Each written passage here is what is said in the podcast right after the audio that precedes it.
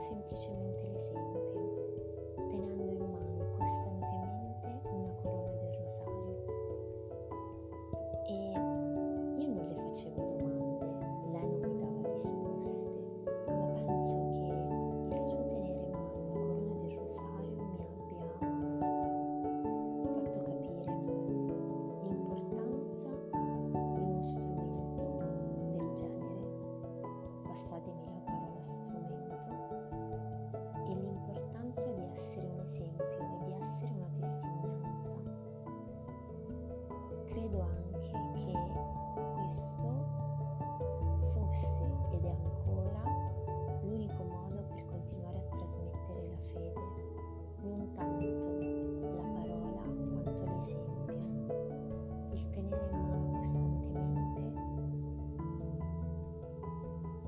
una corona del rosario e il tenere sulla bocca una preghiera viva. Sono cresciuta con lei e con questo esempio, e sono cresciuta anche con l'esempio della preghiera a scuola, perché quando io andavo a scuola, prima di iniziare le lezioni, noi pregavamo. E questa preghiera era in genere la Salve Regina, che io ho imparato a scuola. Le altre preghiere le avevo imparate a casa.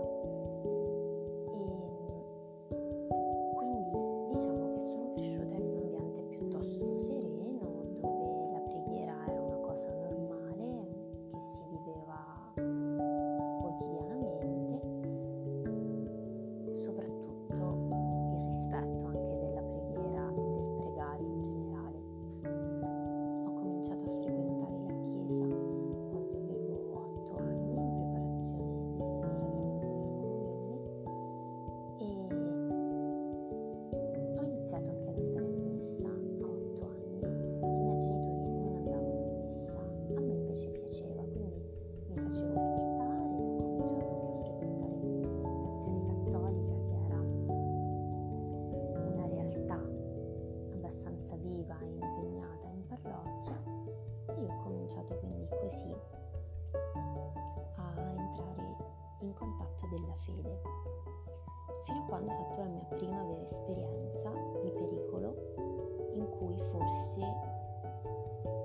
pregare era l'unica cosa che mi ha sostenuto.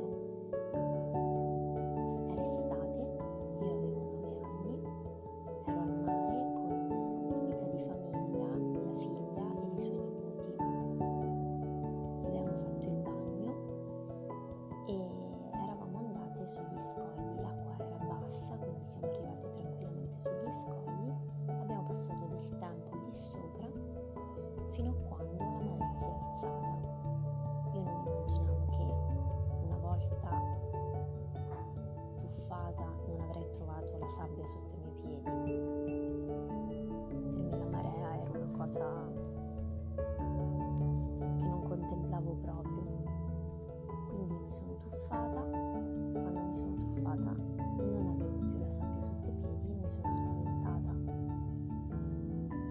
Dall'alto le bambine mi guardavano dagli scogli e cercavano di farmi stare tranquilla, di tranquillizzarmi. Io inizialmente ho provato a tranquillizzarmi, ho provato anche a nuotare, ma anche la corrente era molto forte, quindi non riuscivo a nuotare, riuscivo solo a cercare di tenermi a galla, ma questo non bastava.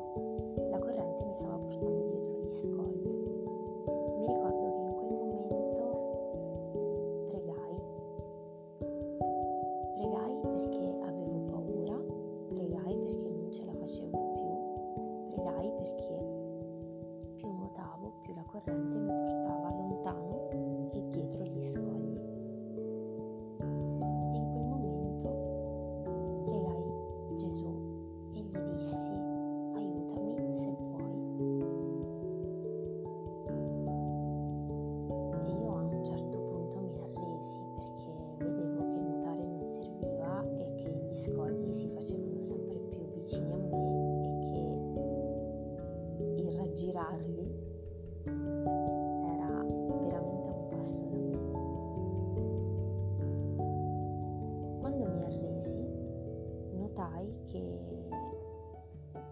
io si accorse di me, anche richiamata dall'attenzione delle bambine, e ricordo che mi venne incontro.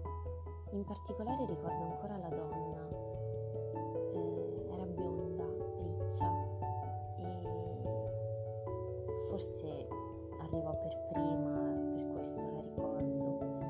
E poi stesi, mi accompagnarono, mi presero innanzitutto, mi accompagnarono in spiaggia e lì ricominciai a respirare, mi calmai e poi tutto passò. Non ho paura dell'acqua alta, nonostante quello che ho vissuto, e quella fu la prima volta che mi aggrappai a Gesù, a quel Gesù che stavo conoscendo piano piano e che non immaginavo fosse quello che poi ho scoperto nella vita.